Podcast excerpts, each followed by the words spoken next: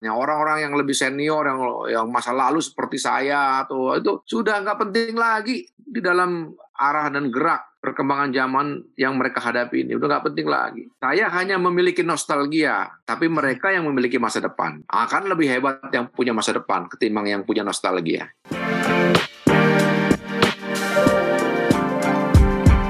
Hai sahabat TCID, kalian sedang mendengarkan podcast Suara Akademia, ngobrol seru isu terkini bareng akademisi. Dalam rangka peringatan 23 tahun reformasi, pada episode ini kita akan ngobrol tentang Likaliku Gerakan Politik Anak Muda sejak 1998 bersama dengan Robertus Robert, aktivis HAM dan juga dosen sosiologi di Universitas Negeri Jakarta. Halo, selamat sore uh, sahabat TCID. Kembali lagi di podcast Suara Akademia episode 12 ya kalau nggak salah. Saya adalah Lutfi, editor Education, Akademia, dan Youth di TCID. Dan pada episode ini sudah hadir bersama kita yaitu Dr. Robertus Robert, dosen sosiologi di Universitas Negeri Jakarta dan juga merupakan aktivis HAM di Indonesia. Dan kali ini kita akan ngomongin tentang gerakan politik anak muda di dan sejak reformasi 98. Kita sapa dulu ya. Halo Mas Robert, apa kabar? Ah, kabar baik, uh, Lutfi. Selamat sore semuanya. Moga kita bisa diskusi dengan enak nih tentang tema yang gurih tentang politik anak muda pasca reformasi ya. Iya nih, hmm. Eh, kita coba bahas yang rada berat ini tapi semoga bisa insightful dan tetap seru ya Mas ya. Nah, iya.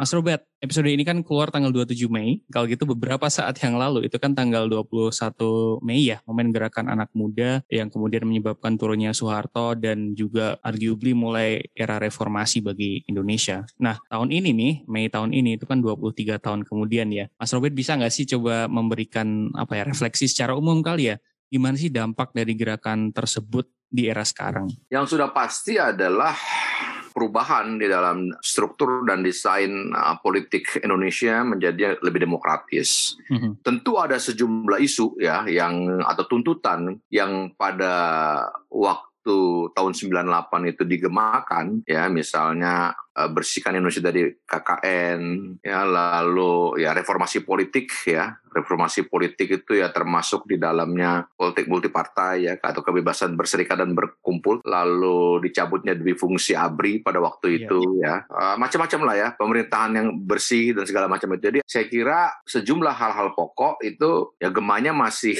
ada dan bukan sebagai satu memori ya tapi sebagai satu institusi politik baru nilai-nilai serta norma politik baru dia masih kita rasakan hingga saat ini? Yang paling utama ya tadi itu ya kebebasan pers itu didapat dari reformasi, kebebasan dalam kehidupan multipartai didapat dari reformasi, perluasan dari hak-hak sipil juga didapat dari reformasi. Mas, sebelum saya nanya lebih lanjut nih Mas, saya penasaran waktu Mas Robert dulu Mei 99 apakah uh, terlibat waktu itu dan seperti apa Mas keadaannya? Oke, uh, jadi di seputaran reformasi itu sebenarnya saya sudah jadi sarjana. Barusan lulus berarti ya? Lulus ya, saya lulus dan saya pada waktu itu bekerja atau aktif di LBH dan Kontras. Nah, cuma untuk kebutuhan reformasi pada waktu itu karena kita jadi gini, saya adalah orang yang aktif di gerakan mahasiswa dan kelompok studi pada waktu mahasiswa. Nah, kelompok studi itu kita selalu punya regenerasi ya. Nah, itu yang selalu membuat kita selalu punya hubungan dengan dunia kampus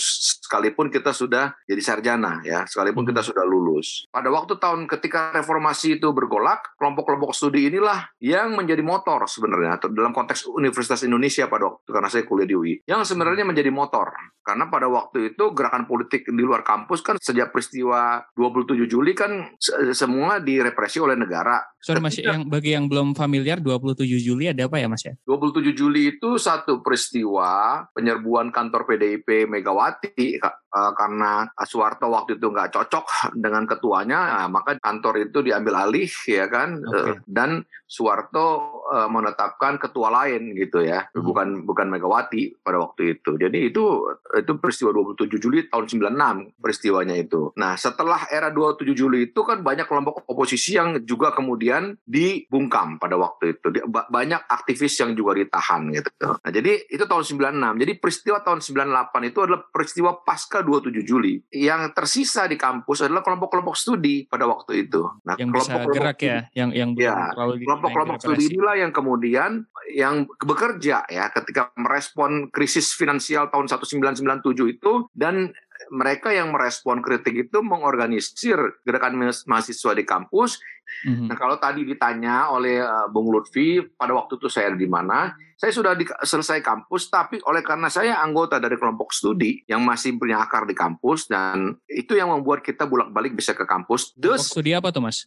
Di FISIP UI ada kelompok studi wahana pembebasan, ada macam-macam kelompok studi, ada Depok School, macam-macam deh. Itu yang kemudian membuat komite-komite yang menjadi motor dari pada waktu itu mula-mula mulai di fakultas-fakultas ya, yang motornya fakultas ilmu sosial politik, uh, sastra, itu dua tuh yang menjadi motor sastra. Pada waktu itu akhirnya di masing-masing fakultas muncul tuh komite-komite fakultas. Nah komite-komite fakultas ini yang kemudian bersama-sama berhasil menghimpun satu wadah besar yang namanya KBUI KBUI itu nama artinya keluarga besar UI ini yang menjadi organ gerakan pada tahun 198 itu gitu loh ya. Okay. nah, nah jadi ini besar karena mereka ini nanti pada tahun 98 yang menduduki DPR ini KBUI ini. Nah, menarik ya perjalanan kelompok CD dan gerakan mahasiswanya uh, waktu 96, 97, 98 nih. Tapi kalau misalnya di kalau lihat gerakan anak muda yang itu kan dulu ya, tapi yang sekarang misalnya terakhir yang rada masif itu kan September 2019 gitu sama beberapa di sekitar itu. Apa sih yang yang Mas lihat yang yang beda misalnya terkait gaya pergerakan entah itu gayanya atau cara timbulnya maupun isu-isu yang diperjuangkan antara yang sekarang dengan 98 dulu tuh apa Mas bedanya? Begini ya. Hmm. Nah, gerakan mahasiswa 98 itu itu kan dia sudah ada dalam titik di mana sudah nggak ada pilihan.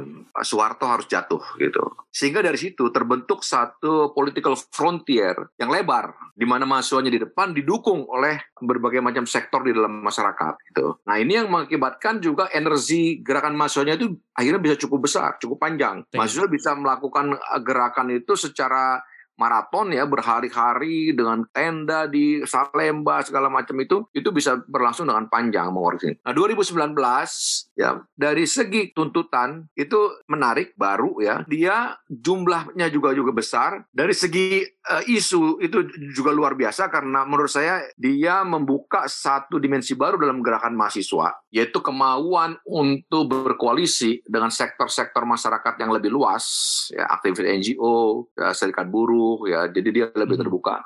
Juga membawa isu yang yang fundamental. Jadi kan kalau pada 98 karena kita merasa yang paling penting Soeharto jatuh dulu ya. Kalau pada isu masa 2019 itu kan dia membawa isu-isu yang lebih sifatnya lebih sistemik struktural. Anti korupsi undang-undang yang lebih inklusif ya kan. Jadi isunya jauh lebih kosmopolit dan gaya postur demonstrasinya juga karena diisi oleh anak-anak muda satu generasi baru pas yaitu generasi yang tumbuh di era digital ini, yeah. ya uh, itu dia juga membawa suasana dan gaya yang baru. Tapi memang juga karena konteks politiknya ya, sifat dari kontradiksi politiknya itu tidak atau belum mencapai satu titik uh, artikulasi sebagaimana 98, maka dia punya kelemahan adalah umurnya relatif pendek gitu loh. Kenapa bisa bisa nah, pendek, relatif pendek karena begini 2019 itu kan dia banyak diisi oleh mahasiswa-mahasiswa baru yang baru datang Oh, Oke. Okay. Ya kan, yang baru diajarin, baru dibawa. Dan kalau nggak salah 2019 itu juga pada saat ospek penerimaan mahasiswa baru kalau nggak salah itu. Dari segi pengalaman lapangan, dari segi mental gitu ya, sudah berani gitu. Dia punya keberanian, tetapi dia nafasnya masih pendek ketika ketika mesti membawa satu tuntut yang lebih lebar. Kalau ada yang mengatakan bahwa itu pendek karena juga direspon dari negaranya yang cukup kuat dalam segi represi. Kalau menurut saya hmm, itu ya bukan satu faktor. Karena di mana pun gerakan mahasiswa yang besar pasti akan punya risiko untuk dihadapi oleh negara dengan represi itu sebagaimana ada. dulu terjadi waktu 98 nah, iya ya. itu cuma yang memberikan mereka daya tahan resiliensi adalah tadi itu napas panjangnya sangat tergantung dari uh, support bagaimana isu itu sudah menjadi semacam kebutuhan dari masyarakat banyak ya kan sehingga dia bisa menjadi yang tadi saya bilang sebagai point of articulation dari keinginan perubahan di dalam masyarakat 2019 besar, keren, ya kan. Tuntutannya juga baru menunjukkan kualitas baru dari satu generasi ya kan tapi situasi konteks politik pada waktu itu memang belum bisa membawa dia untuk membentuk satu artikulasi okay. politik yang jadi walaupun tadi saya coba dengarkan apa yang sekarang maupun yang kemarin itu banyak juga melibatkan mahasiswa baru gitu hmm. uh, yang seharusnya punya energi buat maraton sampai lama. Cuman mungkin yang membedakan waktu 98 ada United Front dari seluruh elemen masyarakat yang sudah benar-benar mendesak harus ada sesuatu yang dilakukan terhadap rezim Soeharto gitu. Sementara sekarang karena mungkin uh, isunya banyak, fokusnya banyak, kemudian belum ada end goal yang jelas seperti apa, seperti turunkan Soeharto gitu. Jadi kayak uh, short breath gitu ya, kayak uh, short term gitu berarti ya Mas gambarannya. Iya. Oke. Okay. Nah, tapi kemudian Mas juga tadi uh, menjelaskan bahwa ada juga perbedaan gaya gitu antara anak muda sekarang dan 98 gitu. Salah satu penulis kami misalnya melihat ada pergeseran gaya protes juga gitu bahwa yang sekarang itu lebih fokus pada misalnya candaan, jenaka dan misal protes post yang dibawa, tanda-tanda, tulisan-tulisan yang dibawa itu uh, lebih fokus ke memviralkan pesan misalnya dibanding kayak bener-bener gaya demonstrasi tradisional gitu. Mas Robert melihat ini juga ya berarti ya? Iya, itu ya karena begini ya, karena itu merupakan cerminan dari satu protes yang perspektifnya masih jangka pendek gitu. Ya kan uh, peristiwa uh, demonstrasi 2019 itu kan tidak ingin menjatuhkan siapa pun. Bahkan masuk tahun 2019 kan ingin mendesakkan terjadinya perubahan kebijakan gitu. Nah, isunya itu. Dan sebagai satu ekspresi dia memang tidak tidak pertama-tama dimaksudkan untuk satu kepentingan gerakan jangka panjang. Nah, oleh karena itu yang dari segi moodnya, dari segi cara mengekspresikan tindakannya itu ya dengan ekspresi-ekspresi ikonik semacam itu ya menarik perhatian untuk bisa viral gitu. Nah ini eh, sementara tahun 98 kan enggak. Yang saya sebut tadi itu 98 itu ada pertaruhan di situ. Suartonya yang jatuh atau kaminya yang harus jatuh. Nah jadi ada di dalam ketegangan yang seperti itu. Jadi terus itu. Dan kita nggak tahu kan, kita nggak bisa memprediksi apakah Soeharto ini bakal jatuh apa enggak dengan demonstrasi ini. Yang pasti adalah bahwa kita harus terus gitu. Nah, itu yang pertama. Yang kedua, tentu konteks perubahan zaman dan teknologi ya. Tahun 98 itu baru mulainya orang pakai HP. Mahasiswa tuh nggak sedikit yang pakai HP. Mas Robert, HP-nya waktu itu apa? Waktu itu saya pakai Ericsson, Ericsson T20. Oh yang kecil yang gitu ya Ericsson itu ya Ericsson T20 itu juga dapat sumbangan dari alumni. Jadi pada tahun 98 itu baru ya HP itu baru. Dan kita di UI itu ingat saya kita di drop berkotak-kotak HP yang murah-murah itulah ya. Oleh iluni-iluni kita yang ada uang yang mereka ngumpul di sumbangan di drop dijatuhin lah itu HP sekian banyak plus SIM card SIM card gratis itu loh ya kan? Hmm. Nah itu bergeletakan itu di UI Salemba itu. Itu untuk keperluan pergerakan atau? Ya untuk keperluan pergerakan ya mahasiswa pakai-pakai aja itu aktivis-aktivisnya. Jadi kan untuk keperluan koordinasi, untuk apa ya kan. Nah itu jadi situasi 98 tuh udah sampai seperti itu gitu lah. Nah jadi HP itu eh, barang baru ya. Uh, HP-nya ya tahu sendiri masih hitam putih ya. Ya kalau sekarang kan generasi sekarang ada HP, ada medsos ya kan.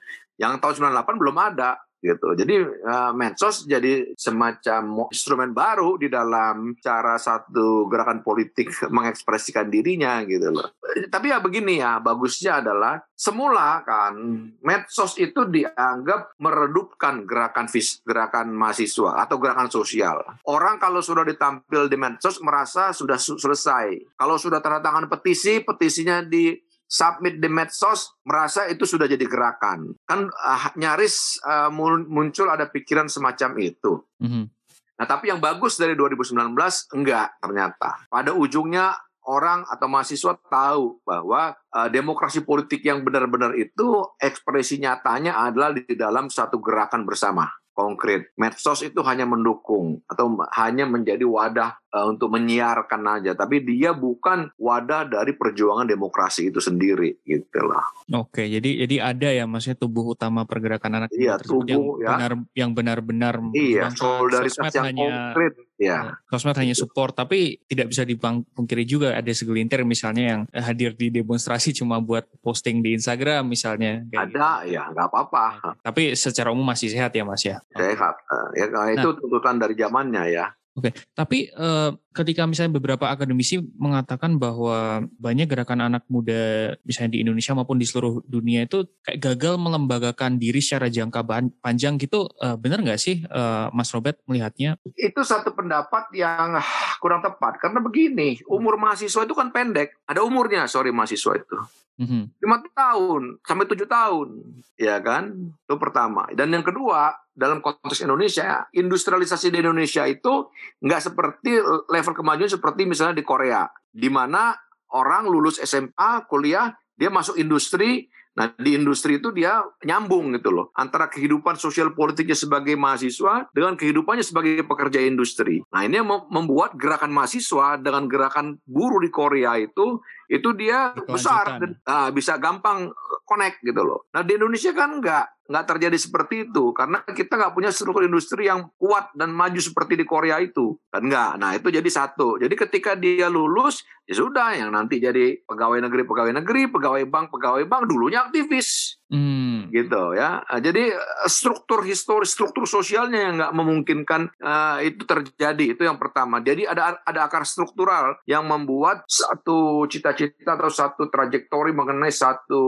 tubuh gerakan mahasiswa yang long term itu itu nggak nggak bisa. Tetapi Nah, ini uniknya. Long term itu jangan kita bayangkan sebagai suatu organisasi yang terus yang yang konstan dan stabil, enggak. Uniknya adalah nah ini yang yang mesti kita pikirkan ya. Kekuatan politik gerakan mahasiswa itu muncul ketika dia menyandang status sebagai mahasiswa. Jadi selama masih ada satu identitas politik yang namanya mahasiswa, selama itu pula ada satu energi politik untuk perubahan. Nah, orang boleh nggak setuju, teman-teman yang pandangannya struktural, ya, yang melihat gerakan sosial yang lain itu lebih penting atau lebih lebih punya basis ekonomi politik, boleh gitu. Tapi saya sendiri mem sudah memperhatikan bahwa dalam lintasan sejarah itu motor penggeraknya itu selalu gerakan mahasiswa selalu gerakan orang muda kok di Indonesia itu. Kok bisa gitu loh? Bukankah kalau dalam konteks Orde Baru ya, bukankah Orde Baru itu sejak tahun 65 dia sudah cukup kuat dalam menginkorporasikan uh, gerakan mahasiswa itu sebagai bagian dari dirinya. Kan Orde Baru kan juga membangun legitimasi politik kalau gerakan mahasiswa tahun 66. Tapi kok bisa satu gerakan politik yang sudah diinkorporasikan ke dalam dirinya itu berbalik pada tahun 98 melawan dia sendiri gitu loh. Dan itu kenapa bisa? Nah, jawabannya menurut saya satu. Ya ini yang namanya kalau pakai istilahnya kaum postkolonialis ya, ini yang disebut dengan logic of ambivalence itu. Apa tuh? logika ambivalensi ya. Jadi gini, Soekarno, Hatta, Sarir dididik oleh Belanda. Tapi oleh karena pendidikan Belanda, mereka tercerahkan, mengerti emansipasi dan mengerti makna dari kemerdekaan. Berjuang menghadapi Belanda untuk memenangkan Indonesia itu. Nah, di Indonesia ada begitu juga negara selalu mau mengkonstruksi anak muda. Orde baru yang paling kencang. Anak muda punya tugas begini, anak muda punya tugas begitu, anak muda sebagai agen pembangunan. Nah, pada mulanya konstruksi politik terhadap anak muda ini dimaksudkan untuk mengkoptasi anak muda. Hmm. Tetapi karena kopta karena konstruksi itu selalu bersifat politik, maka apa hasilnya? Begitu orang jadi mahasiswa, sudah otomatis dia terpolitisasi di dalam dirinya sendiri. Gitu loh. Jadi kooptasi itu menghasilkan politisasi kepada uh, dalam diri mahasiswa. Kok, tapi politisasi ini juga kemudian apa? Menghasilkan satu efek balik yang saya sebut sebagai uh, logika ambivalensi itu. Karena dia selalu dipolitisasi, maka dia nggak bisa juga terlalu ditaklukkan. Itu. Nah, jadi misalnya kan uh, Orde Baru dulu melakukan satu praktek politik yang paradoksal, yaitu dengan misalnya normalisasi kehidupan kampus dan depolitisasi kehidupan ya, kampus. NKK BKK ya. NKK BKK. Tapi depolitisasi itu kan sendiri adalah politisasi dari kehidupan kampus. Hmm, mengarahkan ke satu. Iya. Gitu. Nah, nah ini akibatnya apa? By nature yang namanya mahasiswa itu sedari awal dia sudah mengalami politisasi. Dia tidak bisa terhindar dari dunia politik. Nah, inilah yang memberikan gen menurut saya gen untuk selalu munculnya politik dalam gerakan dalam mahasiswa itu yang kemudian menjadi gerakan mahasiswa itu. Eh, tadi kan kita sempat bicara efek dari gerakan secara long term ya, mm-hmm. tapi mungkin gara-gara lifetime-nya mahasiswa yang misalnya empat atau lima tahun, kemudian kayak sustainability-nya sedikit terputus, kayak belum tentu misalnya ketika lulus apa melanjutkan gerakan atau ketika lulus ada isu yang baru sehingga mungkin sering tidak connect. Tapi pelembagaan gerakan secara jangka panjang, ini misalnya kayak contohnya jadi partai atau nanti masuk sistem atau uh, membuat institusi yang baru akibat gerakan itu, itu seberapa penting sih mas, uh, maksudnya melembagakan ke depannya kayak gitu? Dulu saya melihat itu penting. Hmm. Tapi setelah pengalaman sekarang, saya melihat itu nggak penting. Pengalaman apa tuh? Ya, setelah saya melihat pengalaman, ya gini, salah satu ciri khas dari gerakan masa 2019-2020 yang terakhir adalah kritik mereka terhadap angkatan 98, angkatan saya. Dan mereka yang bertanya di jalanan, di mana angkatan 98? Nah, itu kan satu pertanyaan yang kritis karena mereka tahu banyak eksponen-eksponen 98 itu yang ada dalam existing power, di dalam di dalam kekuasaan, ya kan? Entah di partai-partai politik, entah dalam birokrasi, ya kan? Dengan dengan pertanyaan itu mereka menganggap bahwa angkatan 98 itu sudah gagal karena tidak mampu lagi mempertahankan nilai-nilai dan capaian-capaian yang mereka bangun pada tahun 98 itu. Teman-teman 2019-2020 itu kan mempertanyakan itu semua. Di mana tempat mereka sekarang? Apa sikap mereka terhadap isu uh, demokratisasi, terhadap isu korupsi, isu kebebasan yang sekarang menjadi apa yang menjadi tuntutan yang mereka anggap sekarang sedang merosot gitu. Nah, dari dari itu saya melihat ya kan bahwa membangun satu trajektori yang panjang untuk gerakan mahasiswa itu itu ya nggak mungkin. Ketika orang keluar berhenti dalam status mahasiswanya ya dia akan memiliki logik dan kecenderungan politik yang sama sekali berbeda gitu. Ya nggak usah disesali gitu loh. Yang yang terpenting bukan itu. Yang terpenting justru adalah tadi itu the existing movement dari satu generasi politik yang sedang tumbuh yang selalu sedang tumbuh yang setiap tahun nggak ada habis-habisnya itu. Yaitu gerakan mahasiswa itu gitu. Lalu lalu menjamin misalnya kayak poin-poin perjuangan itu terrealisasi misal sampai ke policy maker atau ke depannya terinstitutionalize itu berarti nah itu itu satu pekerjaan lain yang tidak bisa dikerjakan oleh gerakan mahasiswa hmm. itu sayangnya ya jadi kalau kita sekarang gini ini bukan hanya terjadi di Indonesia tapi juga ini terjadi di dalam gerakan mahasiswa di di banyak tempat ya yeah. termasuk di Eropa ya Eropa kan yang paling dahsyat itu kan era setelah era akhir tahun 68-an ya kan. Ya ada sebagian orang-orang seperti aktivis dulu dari gerakan mahasiswa di Jerman, uh, Bandit, dia uh, masuk dalam partai hijau ya kan, menjadi aktivis lingkungan. Ya, di situ dia bisa mempertahankan gitu ya kan uh, ide-ide dasar dalam uh, gerakan mahasiswa ketika dia masih di sana gitu. Tapi di, ya kalau di Indonesia kita masih belum lihat ya. Ataupun kalau ada itu kan berhenti sebagai individu-individu, bukan sebagai satu kelompok atau strategi dari satu kelompok politik gitu. Jadi, jadi memang uh, saya katakan tadi itu memang bukan tugasnya, bukan sayangnya itu bukan tugasnya. Tugas nah, ketika, berarti, Mas? Lah mestinya ini Nah, di sinilah kita mesti ngomong satu kebutuhan lain dalam demokratisasi di Indonesia di luar gerakan mahasiswa. Itulah tugas dari satu civil society yang lebih luas. Dan itulah pentingnya juga mengapa gerakan mahasiswa itu dia mesti juga dia saling belajar ya dengan kelompok-kelompok uh, civil society yang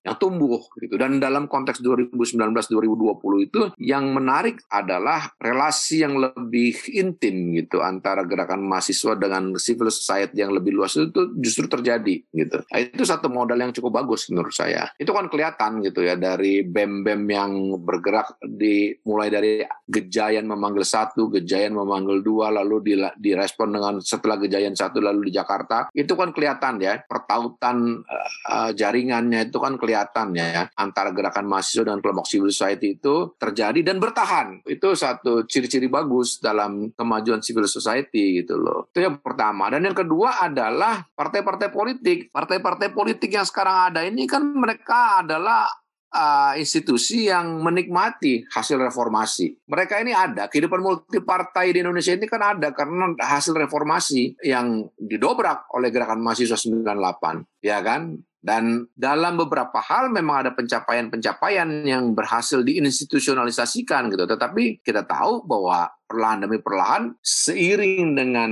meluasnya oligarki dalam kehidupan politik Indonesia, mengulasnya kekuatan oligarki, lalu uh, partai politik juga berubah uh, mengalami kartelisasi ya. Nah, di sini apa nilai-nilai dan suntikan uh, reformasi, nilai-nilai reformasi yang semestinya menjadi prinsip-prinsip dasar dari partai-partai pasca Orde Baru itu itu beluntur gitu loh. Nah ini yang sekarang sedang mesti dihadapi gitu loh. Nah, tadi kan sempat disebutkan juga ya Mas bahwa misalnya yang saat ini belum tentu misalnya ada ketidakberhasilan gerakan anak muda belum tentu itu gara-gara represi pemerintah juga karena nyatanya di berbagai periode yang lain represi itu tetap uh, selalu ada gitu. Tapi apakah Mas melihat represi terhadap gerakan anak muda itu kualitasnya semakin gencar sejak 98 atau uh, sama saja atau seperti apa misalnya? Tentu teknologi kekuasaan kan dia berubah ya. Hmm. Kalau di tahun di era 98 kan memang hard power itu model represi dan operasi politik itu kencang ya yang mesti dihadapi itu. Ya kita lihat lah di tahun 98 itu ada segala macam ya. Nah kalau sekarang kan uh, yang dihadapi adalah kriminalisasi saya kira. Dan kontrol dengan penggunaan teknologi sasi kekuasaan yang semakin sophisticated. Itu yang dihadapi gitu yang mesti dihadapi gitu. Ya ini ini UU ITE dan misalnya pasal ya, di penggunaan ya, lainnya lebih, gitu ya. Uh, di situ dia UU ITE ya kan. Media sosial ya kontrol di media sosial segala macam itu.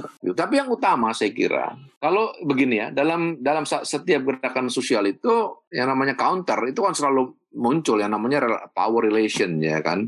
Nah, eh, yang terutama saya kira analisisnya itu bukan pada pada bagaimana state respon kalau menurut saya, tapi dari bagaimana kebutuhan untuk kritik itu kritik dan counterbalance itu dari gerakan mahasiswa itu itu muncul meluas secara lebih besar gitu ya. Jadi mengerti oleh masyarakat yang lebih luas kebutuhannya gitu loh. Di situ agenda terbesarnya itu di situ gitu. Communicating apa eh, revolusinya atau uh, iya dia harus memba membangun satu ya bukan hanya komunikasi ya tapi organisasi berorganisasi membangun jaringan yang lebih bagus ya hmm. di tengah hambatan berbagai macam hambatan-hambatan ini gitu loh sedemikian sehingga mungkin kalau saya bayangkan eh, sedemikian supaya ini tidak terlihat sebagai istilah kayak pemberontakan atau suara yang ingin ini tapi benar-benar ini adalah tuntutan uh, ya, masyarakat ya, gitu ya berarti ya. Ya, ya saya nggak bisa memutuskan atau menunjukkan atau mendefinisikan ya yang sebaiknya itu seperti apa nantinya.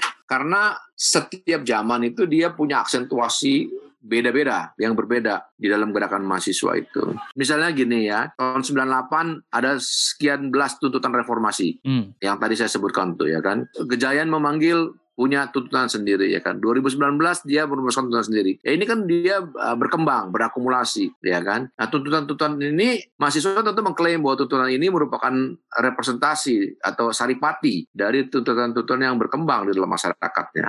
Mm -hmm. gitu. Nah ini yang masih terus menerus, yang ini akan masih terus akan berdinamika gitu. Bagaimana mereka membaca kebutuhan-kebutuhan masyarakatnya, bagaimana mereka juga kemudian membagikan ya kan, menjelaskan apa yang mereka anggap sebagai cara cara membaca mereka terhadap kebutuhan masyarakat kepada masyarakat sendiri gitu ya kan. Setiap periode sejarah dia punya satu cara pandang dan cara penerimaan sendiri bagi kaum mudanya. Hmm. Ya kan? Kaum muda gerakan masuk 98 beda dengan 2000 sekian. Anak muda sekarang juga dalam memahami masyarakat, memahami politik, memahami dirinya sendiri juga berbeda dengan anak muda di era gerakan mahasiswa di era saya gitu. Ini nggak bisa didikte. Ini hanya bisa ditemukan oleh mereka sendiri. Oke, okay, oke. Okay. Itu maksud saya. Jadi kalau bisa jadi kan anak muda tidak hanya mendapatkan blank pass karena oh anak muda mereka adalah misalnya aktor utama mesin penggerak tapi juga uh, berkewajiban untuk uh, berproses dan juga uh, menjelaskan proses uh, politikan dan pergerakan mereka juga kepada masyarakat seperti itu juga berarti ya. Iya, jadi sejarah para senior itu perlakuan itu adalah teks. Dia bukan sumber, bukan uh, bukan sumber kebenaran. Itu teks yang mereka baca yang menjadi referensi aja. Hmm. Tapi mengenai bagaimana bentuk, ya itu mereka yang tahu. Okay. Dan seperti yang mereka katakan, ya orang-orang yang lebih senior, yang yang masa lalu seperti saya atau itu sudah nggak penting lagi di dalam apa arah dan gerak perkembangan zaman yang mereka hadapi ini udah nggak penting lagi. Okay. Mereka yang lebih lebih hebat gitu. Saya hanya memiliki nostalgia, tapi mereka yang memiliki masa depan akan lebih hebat yang punya masa depan ketimbang yang punya nostalgia. Oke. Nah berarti ini uh, sampai ke pertanyaan terakhir saya, Mas. Uh, saya tapi agak bingung nih saya menanyakannya gitu, karena saya sebenarnya mau tanya uh, apakah Mas Robert punya pesan-pesan mungkin uh, kepada anak gerakan anak muda ke depannya atau bagaimana anak muda bisa menemukan aspirasi atau arah perjuangan mereka. Tapi di satu sisi juga uh, Mas Robert juga mengatakan bahwa uh, mungkin opini dari angkatan yang lama tidak relevan bagi gerakan anak muda ke depannya gitu. Jadi gimana enaknya nih Mas? Iya, uh, ya menurut saya Berarti pesannya temukan suaramu sendiri berarti ya? Iya, ya? saya atau generasi yang lain itu anggap aja sebagai satu teks, hmm. teks yang lapuk bahkan satu teks yang lapuk yang mestinya sudah dibuang gitu angkatan 98 itu ya dah oke okay. nah dulu saya kasihan melihat gerakan mahasiswa ya tahun-tahun uh, eh, 2000 awal saya kasihan karena merasa wah mereka sudah nggak punya peluang untuk membuat sejarah ya, sejarah yang besar gitu seperti yang sudah terjadi pada tahun 98 atau sebelumnya. Tapi sekarang saya adalah orang yang cemburu dengan mereka karena ternyata saya yang salah gitu loh. Terburu-buru dalam memfonis generasi baru. Ternyata tidak. Justru mereka yang sekarang punya peluang, terus punya peluang untuk membuat perubahan-perubahan dan sejarah yang lebih baru lagi gitu loh. Nah itu peluang selalu ada di situ gitu loh. Nah, itu nggak akan bisa dibayar dengan apa pun, nggak nggak akan bisa dilupakan. Oke, siap. Uh, terima kasih Mas uh, Robert kalau gitu atas waktunya. Kami sangat berterima kasih atas berbagai penjelasannya tadi yang menarik yang mulai dari refleksi dan pengalaman uh, 98 termasuk tadi cerita tentang HP yang dipakai zaman dulu sampai tantangan dalam pergerakan dan kemudian di akhir pesan buat uh, generasi muda ke depannya. Mungkin itu itu dulu untuk episode ini kita udah belajar banyak sama Mas Robert. Uh, teman-teman sahabat TCID yang mendengarkan uh, jangan lupa untuk tetap tune in ke episode-episode kita ke depannya di mana kita akan senantiasa uh, ngobrol dengan akademisi-akademisi uh, terbaik di Indonesia. Terima kasih dari saya. Sampai jumpa. Kalian telah mendengarkan podcast Suara Akademia. Ngobrol seru isu terkini bareng akademisi.